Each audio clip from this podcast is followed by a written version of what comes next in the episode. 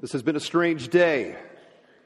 A good day, but a strange day, as our Bethel Church golf outing has been taking place all afternoon and into the evening. I was there to be a part of it. I played the same hole at White Hawk, I don't know how many times, meeting everybody and saying hello. And then at 5 o'clock, I got on my horse and I rushed over here and I took a quick shower. I threw my clothes on and and now here I am with you. So it's just a little bit of a strange night for me. I'm out of my routine, but if there's a reason to be out of your routine, the Bethel Church golf outing would be one, don't you think? I think so. So, I am not accountable for anything I say tonight, which is a scary thing because I'm talking about sexuality. Uh, but that is the subject tonight, and I need to tell you this uh, up front. If you are a parent here tonight and you have maybe small children and you'd prefer that they not hear this, um, I'm not going to be any more explicit than the text is, but just in case that's you and you'd rather them not hear this, you feel free to slip out right now. Uh, the problem, of course, with that is that if you slip out and you get in the car and you drive uh, down Broadway, as you drive down Broadway, there are going to be billboards with images that will be teaching sexuality to your children. And uh, tomorrow, when you maybe turn on the TV to watch NASCAR or golf or whatever it is that you perhaps watch on TV, uh, they will be sitting there next to you as you see the uh, ubiquitous uh, Viagra and Cialis commercials that they play during those events. And that will be teaching a perspective on sexuality uh, to your children. And most likely, as they are on the bus uh, to school or uh, they are playing around in the neighborhood. Some rotten little kid next door is going to tell them about sex. And it's probably not going to be from the biblical perspective. Uh, I know this from my own life growing up. The, uh, the boy who told me about this I uh, is actually now a pastor in Iowa, interestingly enough. But he swears to this day that when he told me about uh, sex, that I looked him in the eye and I screamed, "My mom and dad would never do that!" and I ran away.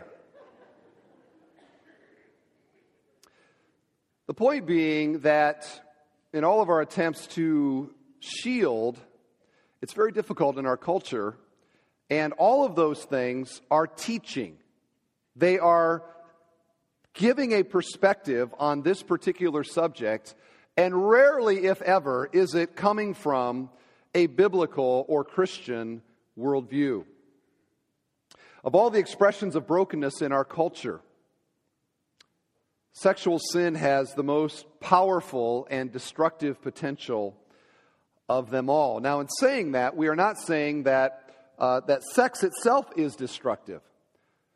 Human sexuality is a gift from God, and uh, the Christian perspective celebrates sexuality as a part of God's good creation. I mean, He made them male and female, and then He looked at them and said, It's very good. So, uh, Christianity is not prudish about sexuality, and, and, and is, is, in fact, in chapter 7, we're going to have all kinds of teaching about sexuality and marriage and singleness. And Christianity celebrates this and ought to celebrate it as a good gift from God. But we're not in chapter 7 yet. We are here in chapter 6. 1 Corinthians, by the way. If you have a Bible, you'll want to turn there. Uh, 1 Corinthians 6 is not about sex specifically, it is more about a biblical view of the body and God's intent for the body and how sexual immorality falls short of what God's intent is for the body and produces all of the destruction and pain that we see so prevalent around us. Now, he's already addressed in his letter one area of sexual immorality. In chapter 5, we already studied this, where uh, there was a man in the church who was having uh, relations with his stepmom. Now we get to chapter 6, and it actually is here's the situation there are men in the church who are involved in something that in the Corinthian culture was completely acceptable and normal. And this is hard for us to believe, but maybe it's not hard for us to believe, but this is actually the case that, that prostitution was a normal part of life in Corinth. Had no stigma whatsoever to it, was a part of worship there of Aphrodite on the Temple Mount, the goddess of sex, the official goddess of the city. They grew up with this, it was normal. In fact, one quote from a Greek writer of the day, I think, will summarize, uh, summarize this. This is what he wrote We keep mistresses for pleasure, concubines for daily concubinage. If I said that correctly, I'm not sure. I'm pretty sure I've never said that word before, so perhaps somebody will correct me. But wives we have in order to produce children legitimately and to have a trustworthy guardian of our domestic property. That's a first century quote. What was it like in the Greek culture? Absolutely normal to have mistresses and concubines. And of course, you need to have a wife so that things are sort of legitimate. And she needs to be trustworthy because, after all, she is watching over things in the home. So, uh, this, is a, this is quite a place, Corinth, don't you think? Uh, the Greeks were very open to any and all expressions of sexuality, including sex before marriage, sex with the same gender, sex outside of marriage, and sex for pay. All very commonplace, all very acceptable, just a part of everyday life in Corinth. The Christians in Corinth, though, were these were all now people who used to be involved in this kind of lifestyle. Then they came to faith in Christ. But sadly, some of the people within that, these are men in the church. Some of them are still involved in this kind of lifestyle, which they had been a part of prior to faith in Christ. So, with that background now, let's get into our passage here today, chapter 6, verse 15. And here we go. Here's what it says. In fact, why don't we stand for the reading of God's word? Can we do that? Chapter 6, verse 15. And we're just going to read through the end of the chapter. Do you not know that your bodies are members of Christ? Shall I then take the members of Christ and make them members of a prostitute? Never. Or do you not know that he who is joined to a prostitute becomes one body with her? For as it is written, the two will become one flesh. But he who is joined to the Lord becomes one spirit with him. Flee from sexual immorality. Every other sin a person commits is outside the body, but the sexually immoral person sins against his own body. Or do you not know that your body is a temple of the Holy Spirit within you? whom you have from God. You are not your own. You were bought with a price. So glorify God in your body. God's word for us tonight. Thank you. You may be seated. As we come now to try to understand what this is, what this is talking about, uh, we're building on what we saw in verses 12 through 14 from last week. And what we saw last week is that in spite of popular thinking, even in our culture, we, or I could say, it's we, but I'm going to speak to you, you are more than your plumbing. You are more than your passions. You, as an image bearer of God, are more than your hormones. There is a much bigger and grander and greater purpose and meaning behind all of this. The body is a vital part of God's redemptive plan. And Jesus died to save our bodies too. And since that is the case, I'm summarizing now last week, since that is the case, since our bodies are what are a part of what Christ died for, and our bodies are a part of God's future plan for us in redemption, these bodies are not just toys. They are not merely tools, things just to be used in any sort of way. They are sacred and holy. And this was a radical thought in Corinth because the prevailing philosophy of the day was a kind of Greek dualism. And I, it's probably been a long time since you took philosophy class, but just to summarize, basically, What, a, what, a, what the Greek dualism taught was that the soul or the immaterial is what really mattered. The physical didn't matter at all. And so the Corinthians interpreted that to mean that my body is just something for me to use in whatever way that I want to. Since it doesn't matter, since pleasures and all these things don't matter, then I might as well just go for it. Just do it. was a popular slogan of the day. And, and, and do it they did all the time. So, in case you're confused about this uh, kind of worldview where, where we're, we're souls trapped in bodies and that our bodies don't matter, this is, this is, this is true today. Think about think about the common situation. If we were to go to a, I mean, right now there are, there's a singles bar in Northwest Indiana. What it is, I don't know. I don't go there to, anyway. But uh, in Chicago, we could go to Chicago and and, and, and walk into that singles bar and look around, and what you're going to find are many people that are using their bodies as tools. Using their body as a tool to get what their inward person really wants, and that is love, meaning, somebody to cherish me. And so the woman flaunts her stuff and the man flaunts his stuff, and they merge the plumbing and they think to themselves, now, for this few moments, somebody really cares for me. This longing in my heart has been met. And then the next morning, he's gone, she's gone, leaving both of them to wonder is this all that there is in life? I feel cheap. I feel used. This goes on every single day. And there's a reason that we feel cheap on the other side of these experiences and why we keep looking for something more and something different. And it's the Christian answer. And what I tell you, one of the things that I just, it just boggles my mind how somehow in our culture, there is a perspective that the Christian sort of approach to sexuality and love is so like prudish and doesn't work. And that the real answer is what's going on at the singles bar or sex in the city or this portrayal of, of meaning being in your plumbing. And yet the world runs after these things and they can't find it. And all the while, here's the Christian answer saying, you're more than that. The world thinks that we put it below and say it's not that important, it's bad. But in actuality, Christianity puts it way higher than the world does. It's much greater and grander and sacred than any singles bar could ever know or understand. Do you see what I'm saying? Let me say that again, because it's Saturday night and I don't have another service that I got to sort of worry about being done with. And I want to say this.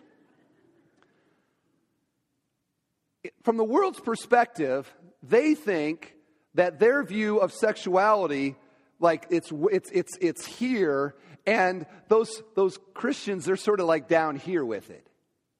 When in reality, what we are is up here with it, saying that it is sacred, it is special, it is glorious. And to treat your body as a tool demeans the glorious gift that God has given. And isn't that a great irony?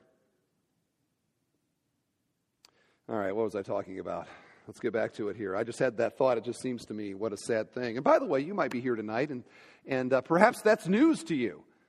Like uh, you've, you know, you're sort of checking out Christianity, and, and you've had that perspective. And here now you're here tonight, and lo and behold, what a great night to come. The church is talking about sexuality, and you thought, well, I didn't even know A, they A, cared about it, B, believed in it, and C, had an answer that might mean something in your life. Keep listening. Keep listening tonight. So, what is the Christian perspective of the body, and then how does that relate to, uh, to sexuality? Now, realize that we're talking about the Christian body tonight. We're talking about the Christian body tonight. The, the Christian body in the perspective of God's redemptive plan. What is true, if you're a Christian tonight, what is true of your body? Here's the first thing. He says it in verse 15 that our physical bodies, are spiritually united with the risen Christ. Verse 15, do you not know that your bodies are members of Christ? In fact, I thought about organizing my message tonight about under the with the do you not knows. He repeats it 3 times in this passage. Do you not know? Do you not know? Do you not know? Do you know what that means? It's a lot like a parent who might say to their child, Don't you know better? And the right answer to a question when your mom says that to you is, Yes, but I am stupid, right? I know better, but I'm not acting like it. Do you not know, Paul says, these realities? And he's probably referring to teaching that he gave to them while he was pastoring this church. Don't you remember what I told you? Do you not know? What is it that we are to know? That your bodies are members of Christ. Members. Now, this is a word that we don't use very often, so let's just make sure we understand what it means. Members basically is, means uh, body parts. Okay, body parts. My, my arm is a part of my body. My leg is a part of my body. My, my arm and leg are members of my body. They are, they are in unity with the rest of my body. That's what members is talking about. Do you not know that your bodies are members of or with Christ? Now, what is he saying there? Obviously, he's talking about unity, okay? Unity. That our bodies are in a unity with Christ. This obviously is not a physical unity because Christ is in heaven in a glorified body. Here we are on earth. We are not physically united with him, but we are spiritually united with the risen Christ. Do you not know that your bodies, it's not just our souls, but our bodies, this physical part of who we are, is in a spiritual unity with the risen Christ? Now, how is this real? It's non physical, but it's real. There is a unity with us. I got thinking about that, and the closest thing that I can come up with to sort of illustrate this is if you think about what a loving family ought to be. Clearly, there are examples of this ought not to be, but if you think of what a loving family ought to be, there is a unity amongst the family. Now, it's non physical, right? But when one member of the family is hurting, the rest of the family is hurting with them. When one member of the family is celebrating, the rest of the family is celebrating with them. There is a kind of there is a non physical unity that members of a family have. And you can't see it, but if you've ever experienced it, you can't deny it. That exponentially is the kind of unity that we have with the risen Christ. Think of all the times in the New Testament where it says that we are in Christ or in Him. That's repeated over and over and over again. Christ is not merely in heaven, just sort of looking, watching over us and saying, oh, look, look, oh, look what they're doing. He is in a unity, a spiritual unity with us. That includes our bodies. 1 Corinthians 12 27. Now you are the body of Christ and individually members of it. Ephesians 4, this is a well known passage, and I think this illustrates it well. Rather, speaking the truth in love, we are to grow up in every way into Him who is the head, into Christ, from whom, okay, so Christ is the head, from whom the whole body, joined and held together by every joint with which it is equipped, when each part is working properly, makes the body grow so that it builds itself up in love. The church, the universal church, is in a vital unity with the risen Christ. That unity is spiritual, but it includes the physical bodies that we are in. Our bodies are a part of the unity that we have in Christ. How many ways can I say it? Are you with me? Sometimes as I blather on and on, I think, you know, I'm just sort of repeating myself, but the look in their eye tells me I need to keep repeating myself. So I'm not exactly sure anybody is getting it. Are you with me? You get what I'm saying? Okay. All right. Now, we tend to talk about being in Christ as a theoretical concept or a spiritual concept. Paul's argument here is that it is a physical, it is spiritual, but it, is, it has physical implications to it. Namely, that everything I do and everywhere I go and everything I see or experience, my spiritual unity with Christ brings him into the experience. He is there in it with me. For good or bad, he is in it with me. So, as we talk about this, number one, got to get it.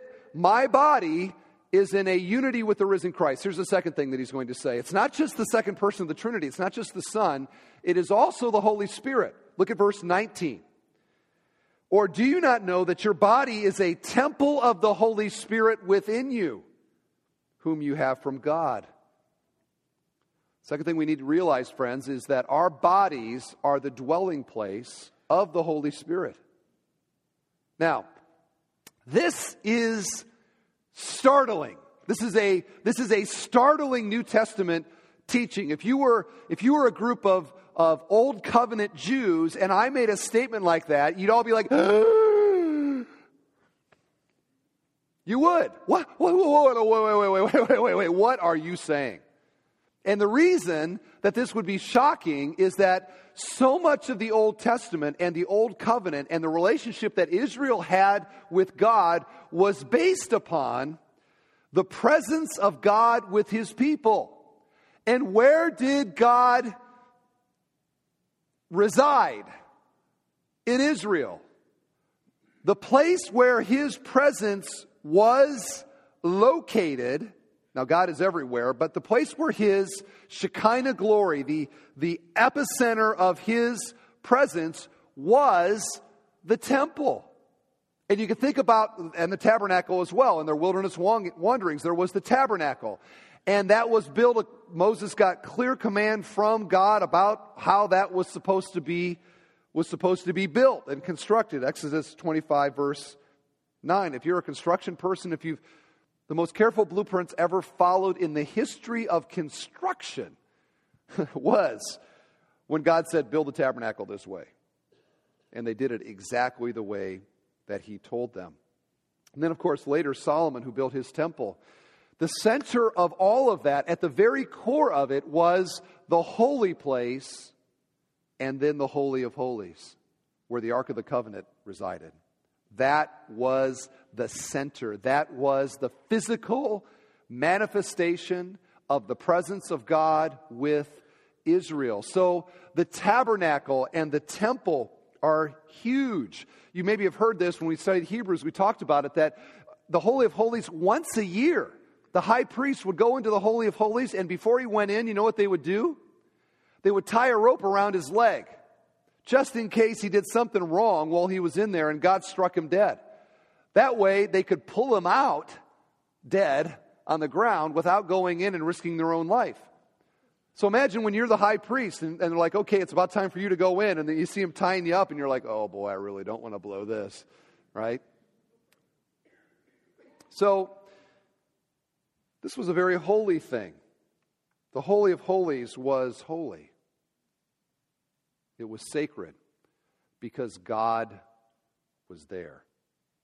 The dwelling place of God is always sacred because God is holy.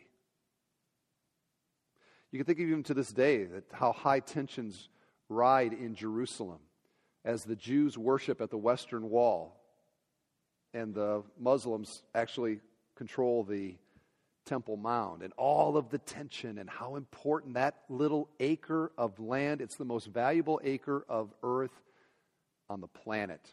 Millions, if not billions, would die for that little spot of earth. Why?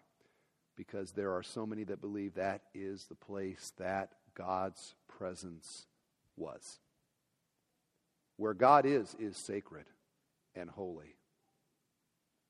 And what's so startling then about the New Testament teaching on this is that in the new covenant, after the cross, after the resurrection, that no longer is God's presence located in a building. Remember, when Jesus died, the veil was split in two. It was cut from top to bottom. There is no longer this sort of locality, this physical locality. Jesus said that in John 4 to the woman at the well. The day is coming when those who worship will not worship on this mountain or that mountain, but will worship in spirit and in truth. Jesus was talking about that. The temple was pointing towards this day when God's dwelling would not be in a physical temple, but would be in his people. That our bodies now, gloriously and mysteriously for sure, our bodies are the location where the Spirit of God dwells. When a person receives Christ as their Savior, the Holy Spirit, this is what the Bible says, the Holy Spirit, third person of the Trinity, comes and in a unique relational way resides within the heart, uh, the heart, the body of the believer. So that now the body of the Christian becomes the temple, and where God is, is holy, which means then that the body of the Christian is also holy and sacred. In fact, you could read this uh, passage to mean this Do you not know that your body is the new covenant holy of holies, as God's Spirit actually resides within you? Think of that, Christian. Now, that's an awesome thought. Just take, think, think of that for a moment. Tonight, as you sit here, that body that you have, God's there. His Spirit is here, residing within us, doing His work, which the Bible calls sanctification, making us into, making us holy in our practice, making us into the image of Christ. He's transforming us. God's Spirit is in you. God in you. Now, don't get all puffed up about it. That's right. You know, you look in the mirror, you're like, you are not God, but God is in you. Does that change the perspective on the body? You bet it does. How would the Jews have reacted if somebody got into the Holy of Holies with spray paint and just kind of sprayed around and all of that? Can you imagine the riot? They would, what? It's holy. Your body is that when rightly understood. So if you are a Christian, God's Spirit is in you. Think of the implication of this. All the time, everywhere you go, everything you see, everything you think, the Spirit of God is brought into that experience because He is dwelling within us, because our bodies are temples. So, as we build this theology of the body, we have this glorious reality that we are spiritually united with the risen Christ in a way that includes the physical body. And this body in the new covenant is what the temple was in the old covenant, the dwelling place of God, and therefore it is sacred. So Paul lays that foundation, and now what he does is he applies it to the sin of sexual immorality. Or what I'm saying right here now, what not to do in unity with Jesus and the Holy Spirit. Do not unite them with a prostitute. That's what he says. Look at verse 15. Shall I then take the members of Christ and make them members of a prostitute? Never. Or you do you not know that he who is joined to a prostitute becomes one with her?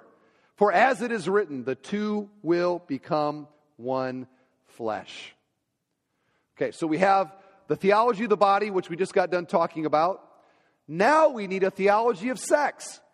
We need to understand what is actually going on in sexual relations.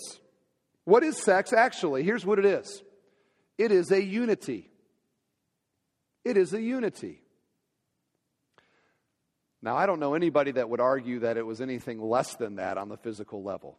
It is for sure a physical unity, it is a physical merging. But here now is where the entire cultural perspective that my it's that it's just casual sex, it's just, you know, it's just one of these little biological functions. You sort of need to do it every once in a while, that kind of thing. This is where they miss it. Miss it. Listen. they will say it's just sex, meaning that it is merely biological. But from the beginning, sex has been designed by God to involve much more than just our plumbing. It involves the entire person. Our sexuality is not merely the biology, it is at the essence of who we are as persons. It is spiritual. Think of it when God made mankind. He made us male and female, Genesis 1:27. So from the beginning, defining who we are as people is our sexuality. He didn't say, you know, uh, uh, uh, tall and short, he created them. Uh, you know, uh, big and small, he created them. Smart and dumb, he created them. Uh, you know, Dutch and losers, he created them. From the beginning, it has been male and female. He created them. Our sexuality is, is not sort of this negotiable thing, it is the core of who we are as human beings. And so, sex, when it involves the male and the female, it is a unity of more than body. It is a unity that extends to the soul of who we are. It is spiritual. Now, we've talked about this before, and there's messages in the bookstore that you can check out on this. But just to quickly summarize, again, let's remind ourselves why God made sex in the first place and why He, male and female, He created them in the first place. The primary reason that God did this is to picture in creation the greatest reality that there is in the world, and that is the Trinity. In the Trinity, we have Father, Son, and Spirit, delighting in one another, satisfied in one another. Plurality in unity, three in one, three diverse, different in one. And so here you have God now creating the world as an expression of his character. The heavens declare the glory of God, and everything else does as well. And so God steps back and he thinks to himself, How am I going to picture in creation us. How to do the plurality and unity thing. What could we do possibly that would appropriately celebrate, like we celebrate, this three in one thing? And God made them male and female. And in sexuality and in sexual relations, the two become one. And I rather think the reason that he made it pleasurable was so that in that moment there would be celebration of that truth, which is something that the animals don't have, but humans do. So that it would be not just a humdrum truth, a humdrum reality. Oh, yeah. But it would be happy. Now, that I've never taught here before, so that's a new thought. But it came to me as I was getting changed from and going over the sermon from the golf thing. So I'm going to d- deduce from that that the more golf I play before preaching, the more inspired and insightful the messages will become. I am off my point. So, Paul proves his point now in this passage by quoting from Genesis 2:24. So we're going right back to the very beginning when God made them male and female. Here's here's what here's the whole verse. I think we may have it up here. This is the whole verse. He doesn't quote all of this, but here's the whole thing. Therefore, a man shall leave his father and mother and hold fast to his wife, and they shall become one flesh. Paul quotes that here uh, in this passage, it's in verse, um, verse 16. The two shall become one flesh.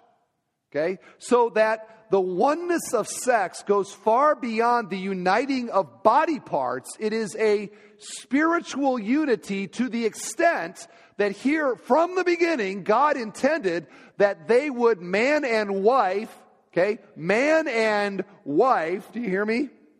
Man and wife, husband and wife, not generic man, man down the street, husband and wife, that they would become a unity, a oneness, a one flesh. And so, this spiritual unity in the context of covenantal marital commitment is something Christianity celebrates. It's not dirty, it's not bad, it's wonderful, glorious, one of the great gifts that God has given in creation. So, sex is a unity. Got that? Sex is a unity. Is it only marital sex that is a unity? No, no, no, no. And that's what Paul is getting at now. All sexual experience is a unity. God designed it that way. It unites two people. And here now is the core of his argument against immorality. Since that is the case, and since these Christian men in the church at Corinth are spiritually united to the risen Christ and the dwelling place of the Holy Spirit, what they are actually doing when they are involving themselves with a prostitute is they are bringing Jesus and the Holy Spirit into the experience and actually uniting them with the prostitute. And his response to this is some of the strongest, it's like the strongest negative in the Greek. May it never be, or God forbid that that would ever be the case. To take the holy, precious Son of God and to unite him spiritually with a prostitute? What? So, do you see what we're saying? Are y'all with me? Okay. Now, the best illustration of this that I can think of is disturbing. Okay, I'm just telling you up front, it's disturbing. And it's just disturbing enough that I think it actually might sink in. Okay? I would like to introduce you to um, the two most famous conjoined twins in history. We have their pictures here. All right? One's when they were younger, one's when they were older. This is Chang and Eng Bunker. They are from what we now call today Thailand. It used to be called Siam. And so, therefore, Siamese twins became kind of the word that we use for conjoined twins like this. But this is, uh, this is Chang and Eng uh, Bunker, a name they took when they came to the United States. Their story is they were discovered by somebody, they spent time traveling the circus, just being sort of a part of people just wanted to see what these guys look like. Well, as they were touring around in the United States, they were somewhere, I think it was Pennsylvania and they met these two sisters. And they decided that they wanted to get married to these two sisters. And it was kind of this big brouhaha. But uh, in the end, they ended up getting married to the two sisters. Now, I'm not sure which one's Chang and which one's Ang up there. But uh, Chang, let me see if I get this right. Chang and his wife had 10 children. Ang and his wife had 11 children. Now, tonight, I'm not sure if I need to say anything else. As you contemplate how that happened and what all would be involved in Siamese twins having 21 children between them. But you get it, don't you? Now, if that's sort of a disturbing thought, it's not nearly as disturbing as the thought of bringing our precious Savior, Christ, who loved us, died for us, holy, risen. The thought of bringing him into a sexual encounter with somebody not my spouse ought to be a very disturbing thought. It ought to gross us out, truly. May it never be. Thought of being united with the Spirit within us and bringing the Spirit of God through that unity into unity through sexual ex- encounter with somebody that is not God's blueprint creates a disturbing reality. And if it is not disturbing to you, my dear friend, I don't know that you love Christ. Because to love Christ is to love Him as Savior and Lord, and not to want to bring Him into anything that would be sacrilege to who He is. I'm in unity with the risen Christ. I'm in unity with the Holy Spirit. And in sexual experience, I am in unity with whoever I am with. And in Christian marriage, that is celebrated and holy. But in anything other than that, it is bringing God by unities into the sinful experience.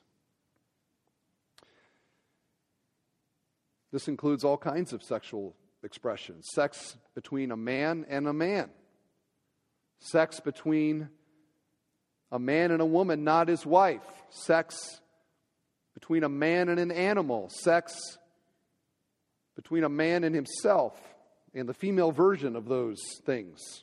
All of them are distorting God's blueprint for what this unity is to be like. And you got to understand that because otherwise you read a commandment like, uh, you know, thou shalt not commit adultery. And it just sort of sits there in isolation, like, oh, I can't do this, or it's bad. But you don't know why. And you don't know the fuller story. And you don't know why God cares. I mean, why, why should God care about my sexuality? Why? Because He made it to picture something. And that picture is only appropriately pictured when there are two different people that are becoming one in unity. And all the other unities blaspheme what the Trinity actually is. And that's why he cares. And that's, by the way, why we should care. This is also why it is such an explosive issue in our day. I mean, you could talk about, you know, fusion scientifically, It's a bad one to pick. you could talk about metamorphosis. You can talk about rain. You can talk about grass growing. But when you talk about sex, everyone's, right? Why do they put scantily clad women in commercials for motor oil? I mean, did you ever stop and think, like, what, what is the connection between those two things? That woman has never changed her oil in her life.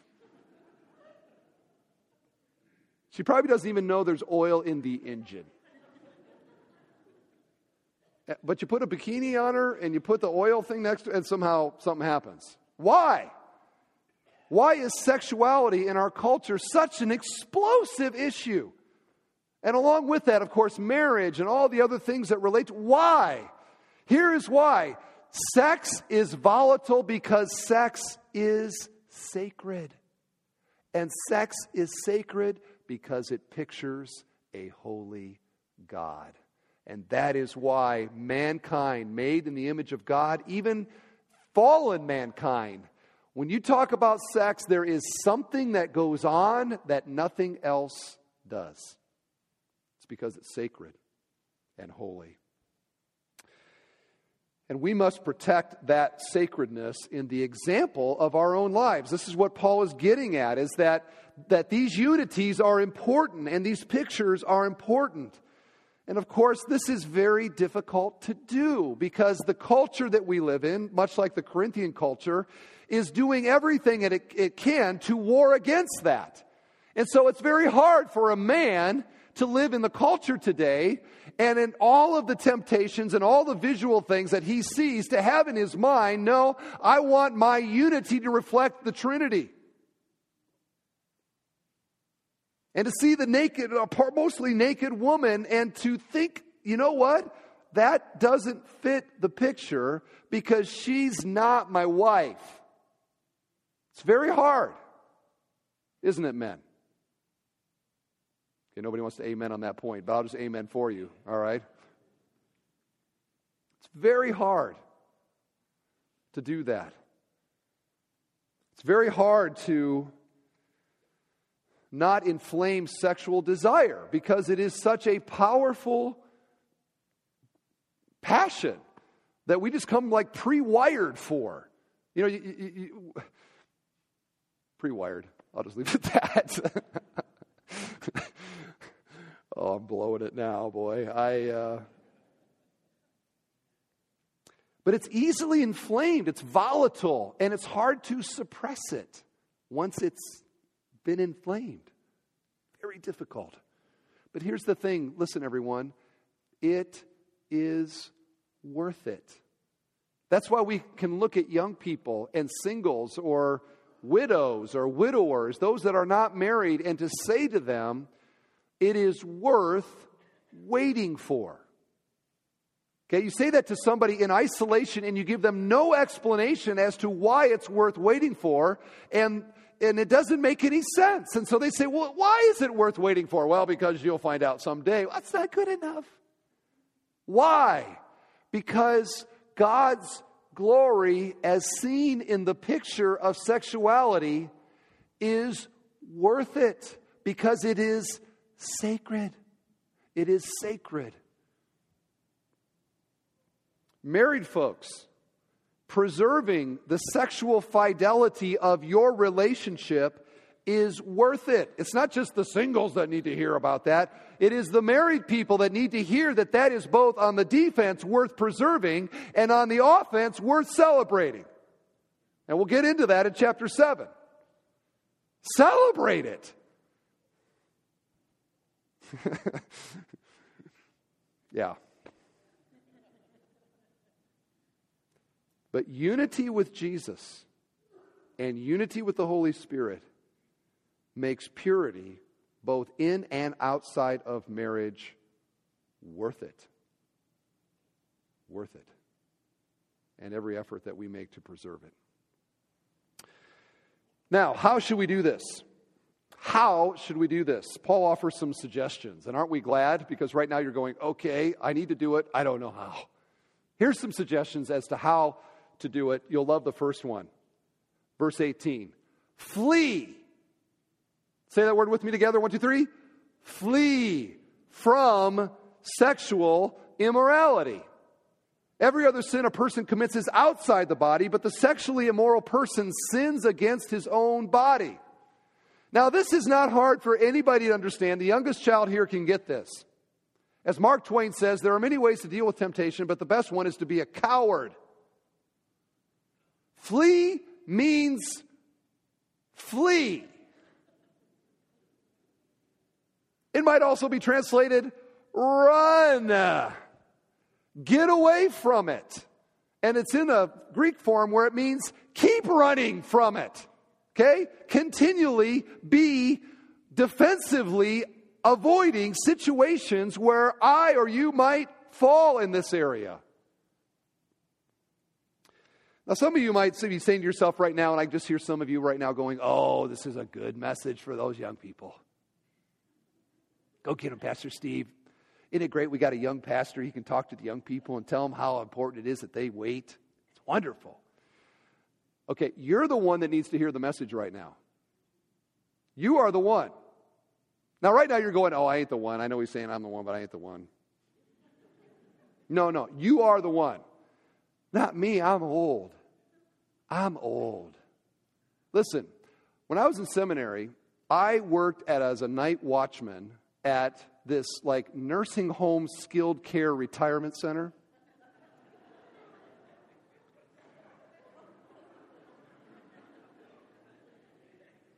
You don't even want to hear what I'm about to tell you.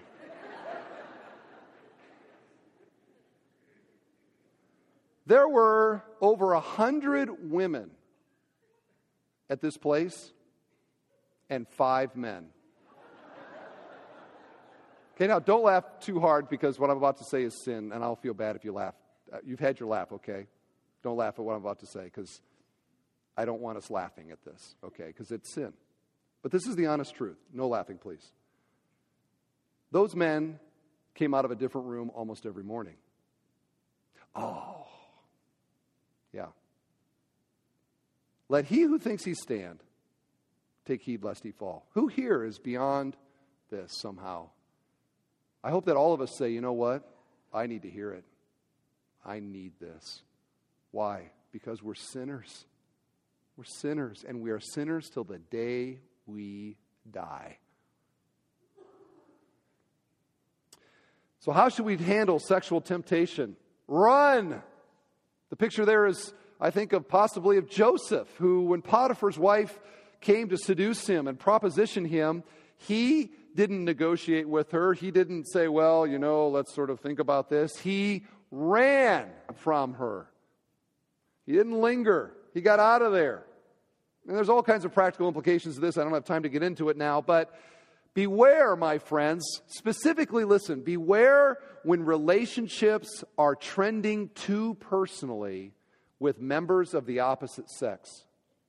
Beware. Your spouse is your spouse. Don't get too friendly with somebody else who's like that. I'll tell you something else that I don't like to hear. I don't like to hear when couples are dating, are, are not dating, when couples are, when married couples sort of get into this little jokey ha ha about their sexual relationships, which even amongst Christian couples, sometimes they sort of get that way where you feel, feel so comfortable or you can get sort of that thing going on. Beware of that. It has a way of engaging the imagination. In fact, I would say that to you. Beware when you cannot control your thoughts about somebody. Beware when you cannot keep the imagination from running. Beware and run. Run. It's great advice. Now, as a side comment, I just got to say this. I've always wondered what Paul meant when he says that all their sins are sins outside the body, but sexual sin is a sin against the body. I've always wondered what he meant by that. I'm glad I've studied this week. Here's what I think it means all sin is sin. But sexual sin is a unique kind of sin. It's not the worst kind of sin. That's not what he's saying. There are worse sins than sexual sins. But it is a unique sin because it sins against God's purpose for the body in the scope of redemption. He is making us holy. He is about to glorify the body. Sexual sin sins against God's plan for this body as from the perspective of redemption. That's what I think that it means. End of comment. Okay? So, run, flee. Secondly, live as a steward of the body. God's redeeming it. Look at verse 19. You are not your own, you were bought with a price. We talked about this last week. This really is an issue of ownership. Whose body is it? This body that I have is my body. I can do what I want with it. No, you can't. No, you can't, Christian. Your body is God's body. You are temporarily a steward of it. Have you ever bar- borrowed somebody's car? Have you ever noticed that little feeling you have inside when you borrow a car, where you're somebody else's car? I actually borrowed a car this week. I have a Honda.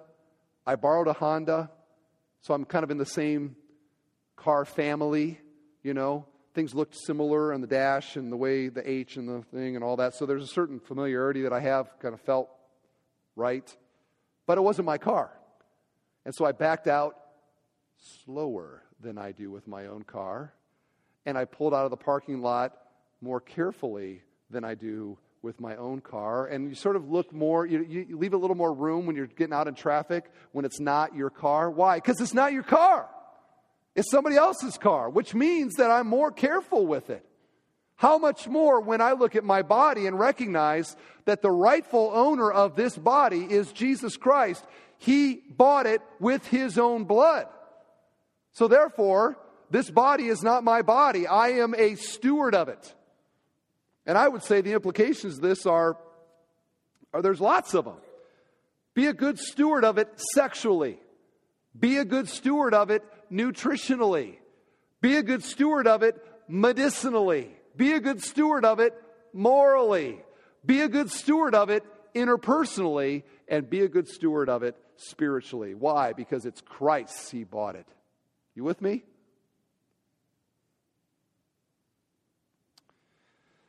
And then finally, the daily goal. Here's the final thought, chapter 6. What are we to do? Glorify God in your body. What is the chief end of man? The chief end of man is to glorify God and enjoy Him forever. Westminster Catechism.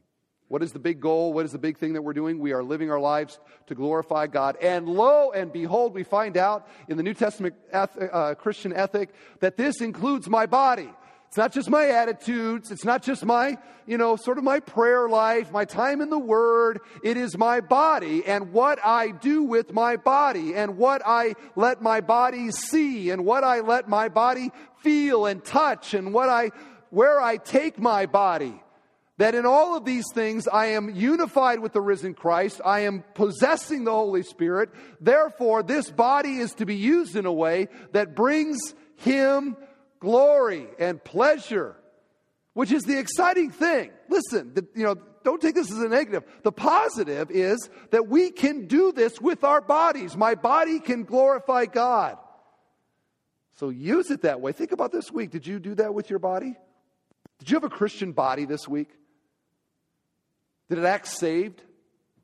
The things that you saw, the things that you allowed yourself to see, the things that you thought about, the things that you touched, and the things that places you went, and all of this was, was your body. Do you have a saved body this week? Did you glorify God with your body? Or, as you think back in this week, and things that you lingered on visually, things that you did physically, to think now that maybe the conjoined Christ who is with me was there the whole time is a disturbing thought. So maybe this coming week, that might just help you to glorify God with your body. That's what we're to do. All right, final thought. Final thought. We come right back to what we saw earlier in this chapter. Such were some of you. No doubt tonight, as we think about this, and I say this with great compassion in my heart, there are experiences that we are thinking about, perhaps sexual experiences that we are thinking about. And we wonder, well, what do I do with that? I can't change the past. What do I do with that? I'm glad tonight that I can say to you this that as wrong as sexual sin is, it is also sin that Jesus died for. There is no sin that we can commit that cannot be forgiven if we will repent of our sins. Okay? Repent to change have a change of mind over the event, and to confess that sin to God, he promises that he will forgive our sins. The passage earlier in this chapter says, Such were some of you. Now, right before that, it says that the sexually immoral will not inherit the kingdom of God if you are here tonight, and this is your lifestyle. I don't want you to take comfort in what I'm saying right now. You can take comfort in this after you have repented of the sin and you have confessed it. While this is still something that you are choosing to do in rebellion against God, take no comfort from it, but know that there is grace to be found with God. That when we confess and forgive or for confess and repent that God will forgive us. He can and he will. Think of the broken woman in John 8 who was thrown at his feet by the Pharisees, saying she was found committing adultery. And Jesus said to them, Let he is without sin cast the first stone. They all walked away. There was the woman at his feet. He peered into her heart, and he said to her, Go and sin no more. That's the Christian answer. There is grace, there is forgiveness, there is restoration available with Christ. So, sexual sin is a great sin, but we have a greater Savior. Aren't you glad for that? Amen. We have a greater Savior. So let's glorify God with the bodies that He has given us and that He died to redeem. And with that, let's stand for prayer.